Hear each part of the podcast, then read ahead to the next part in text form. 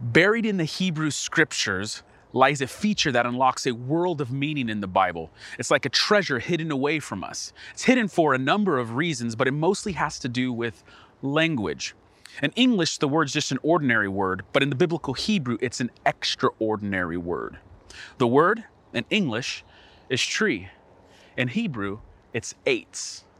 Now, in English, when we say tree, we pretty much know what we mean. It's a very specific word. And then we have other words that further kind of go on to describe even parts of the tree. So you can have a, a branch or even a stick, and we have a trunk.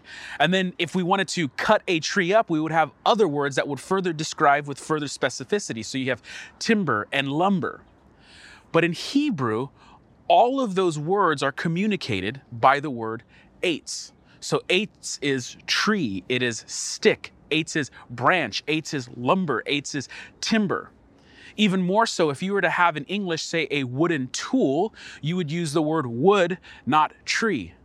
But in Hebrew, it would be eitz still. And so, for example, in Numbers 35, we read, If he struck him down with a wooden tool that could cause death and he died, he is a murderer. The word here for wooden in the text is actually eitz. So in English, we read something like a wooden tool, but in Hebrew, it would be more like tree tool. Additionally, if someone is killed on a device that is made of wood, in Hebrew, the word again would be eitz, tree. So, for example, in the book of Esther, a man named Haman wants to kill a guy named Mordecai by hanging him on the gallows. In English, we would read gallows, but in Hebrew, again, it's the same word, eitz. We read in Esther. And the king said, Who is in the court? Now Haman had just entered the outer court of the king's palace to speak to the king, and having Mordecai hanged on the gallows that he had prepared for him. The English translators are helping us at this point because they know we don't say things like tree hanging device, we say gallows, and they know we don't say things like tree tool, we say wooden tools. So there's an attempt there to help clarify, but also there's something that we might be missing that the text is actually trying to do.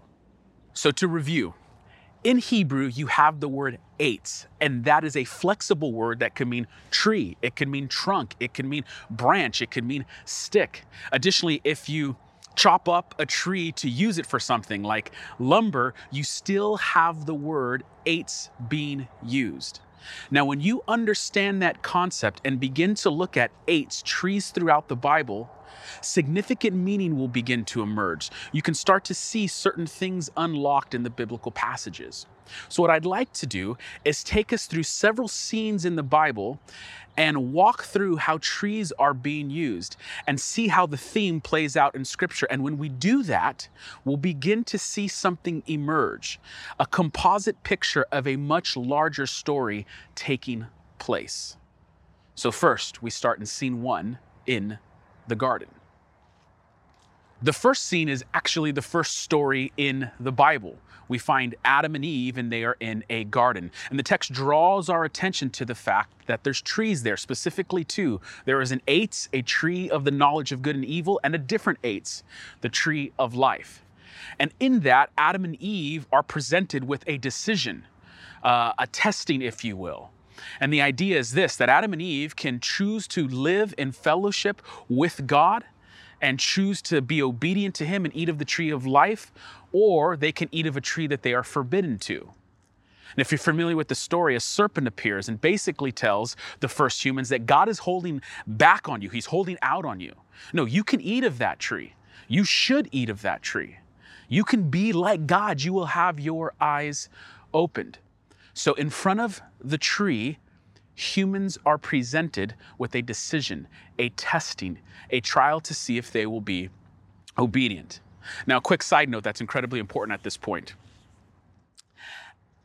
Human beings are told and commanded to be fruitful and multiplied. They're given this command along with the, the command to have dominion all of creation. Now, it's fascinating here is if you're familiar with the story, there's somebody else, something else that's also given the command to be fruitful and multiply. See, both humans and trees in Hebrew have a zerah, a seed. And with that seed, God commands both humans and trees to be fruitful and to multiply. It's as if the biblical authors are mapping trees and humans upon each other. This will be important later. Now, back to the story. Adam and Eve have this important decision will they be obedient or will they disobey? The story says, and we all know at this point, that they choose to disobey God. They sin, and sin enters into the cosmos, into creation, and it spirals out of control. Nevertheless, an important theme is established times of testing and an option to be obedient to God or go your own way are presented to humans in front of the eitz. God, however, chooses a man named Abraham to be his blessing, his agent of blessing. He says, In and through your seed, your Zerah in Hebrew, Abraham, you will bless all the families of the earth.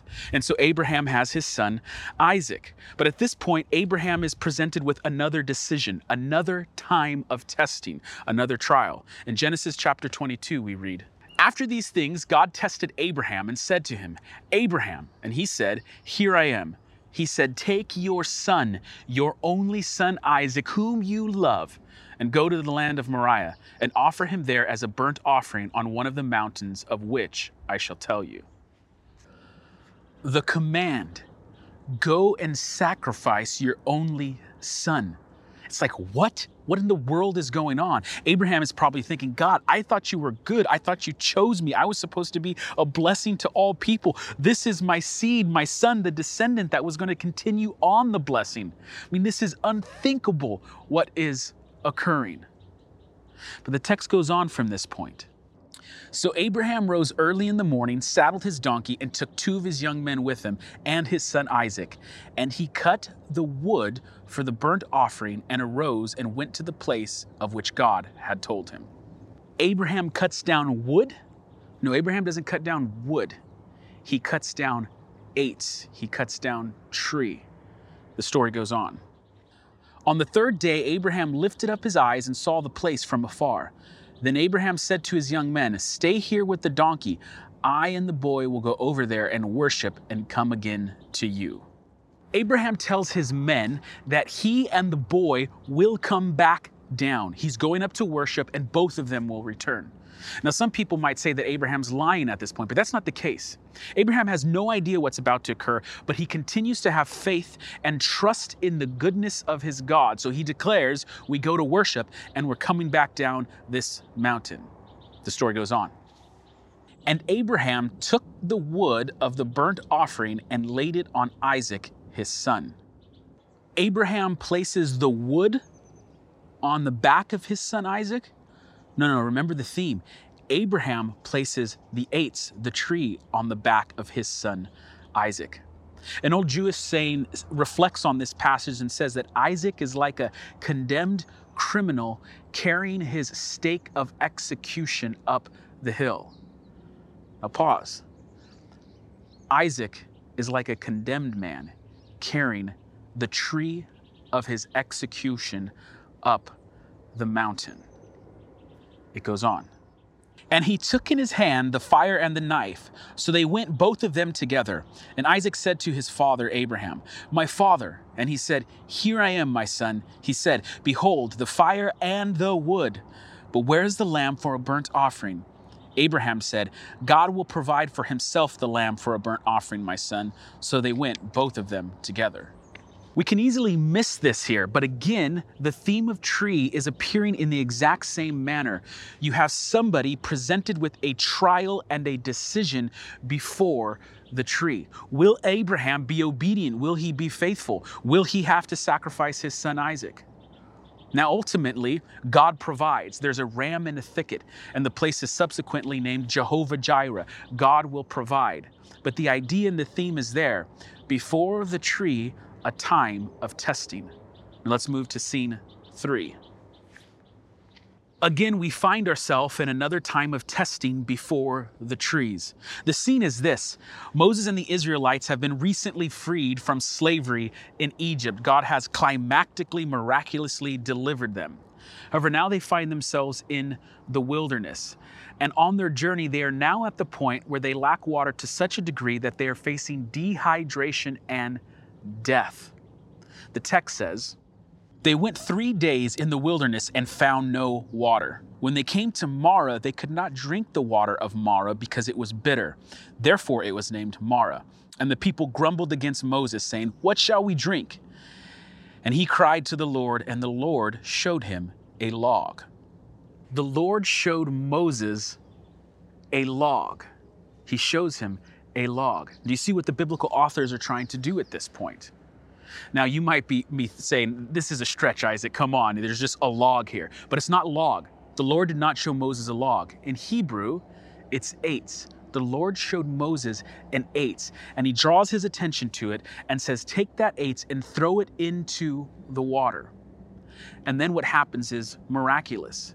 God changes the bitter waters, which leads to death, to waters that lead to life. The water changes from bitter to sweet. And it all happens because Moses takes a tree and something occurs that transforms water from death to life. Now, listen to how the biblical authors frame this incident. They want you to see it in a certain light. There, the Lord made for them a statute and a rule, and there he tested them saying, If you will diligently listen to the voice of the Lord your God, and do that which is right in his eyes, and give ear to his commandments, and keep all of his statutes, I will put none of the diseases on you that I put on the Egyptians, for I am the Lord your healer. This theme will continue throughout the Bible. Significant times of testing and trial before the trees. It's always a decision. Will man do right in his own eyes, or will he do what's right in God's eyes? And these decisions take place in front of trees. Now, what I'd like to do is flash forward and leave behind the Old Testament and go to the New Testament to another test, another trial that takes place before the eitz. Scene four. It is the night of Jesus' betrayal. And where do we find ourselves? We find ourselves again in a garden, specifically the Garden of Gethsemane. It's located at the Mount of Olives. Jesus is surrounded by trees and he knows what's about to occur. He knows that the cross awaits, he knows about the crucifixion that's impending. It's at this point, Luke 22 tells us, and he came out and went, as was his custom, to the Mount of Olives, and the disciples followed him. And when he came to the place, he said to them, Pray that you may not enter into temptation. And he withdrew from them about a stone's throw away and knelt down and prayed, saying, Father, if you are willing, remove this cup from me. Nevertheless, not my will, but yours be done. Jesus prays to his Father, if there's any other way, may it be so. He knows what's before him. He knows the image of the tree of pain, the tree of torment. In the Old Testament, it says, Cursed is anyone who dies on a tree. They're cursed if they hang from a tree. And Jesus knows he must die the cursed man's death. The cross is before him, the agonizing image is there haunting. But Jesus does something remarkable at this point. He does what Adam could not do. Jesus says, Not my will, Lord, your will be done. And then the unthinkable happens. Jesus is handed over. He is beaten, flogged, and tortured, and handed over to be crucified. Listen to how John tells of this. So he delivered him over to be crucified. So they took Jesus, and he went out bearing his own cross to the place called the place of the skull, which in Aramaic is Golgotha. Jesus carries the wood like a criminal to his place of execution. Jesus is then nailed immovable to a tree. He is nailed to the cross. The suffering servant goes to the cross, and for all the hideousness that the cross is, all the monster that it is, the agony of seeing a human being suffer, Jesus imposes his will upon the cross and transforms that hideous image into an image of beauty. The cross could not contain what Jesus was doing. No longer a tree of death, no longer a tree of torment, no longer a crucifixion device. It is being changed from a tree of death to a tree of beauty, a tree of life.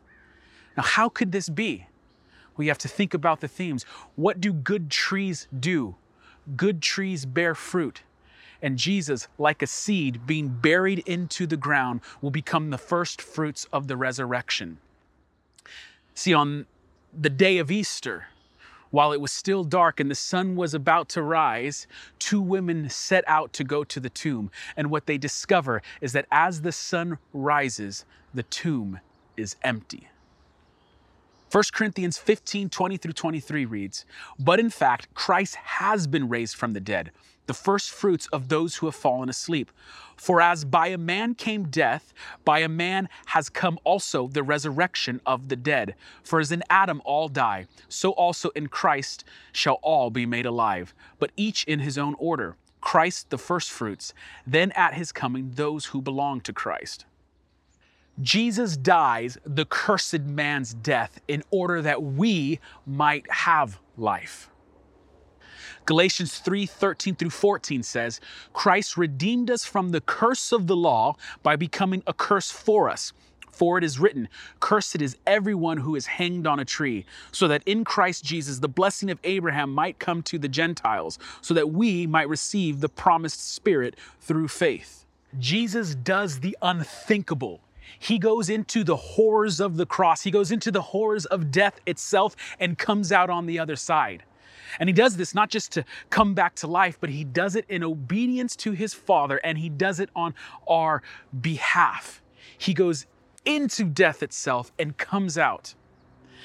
We know we are loved because while we were sinners, Christ died for us. And this is the good news of Easter that Jesus didn't stay dead. He resurrects in power and glory, and he invites us into his life. And we too today stand before a tree with a decision. Will we submit ourselves to the one who gave up his life in order that we might have life? Will we trust him with our sin, our shame, our faults, our failures, our defeats, our victories? Will we give him everything, our hearts, our lives? Will we say to him, Your will be done and not my will be done? If God can transform the image of the cross, if he could take that image of agony and torture and turn it into something of beauty, if he can change the tree of death to a tree of life, then surely he can change your life. He can take all the horrible and ugly things and turn them into something beautiful.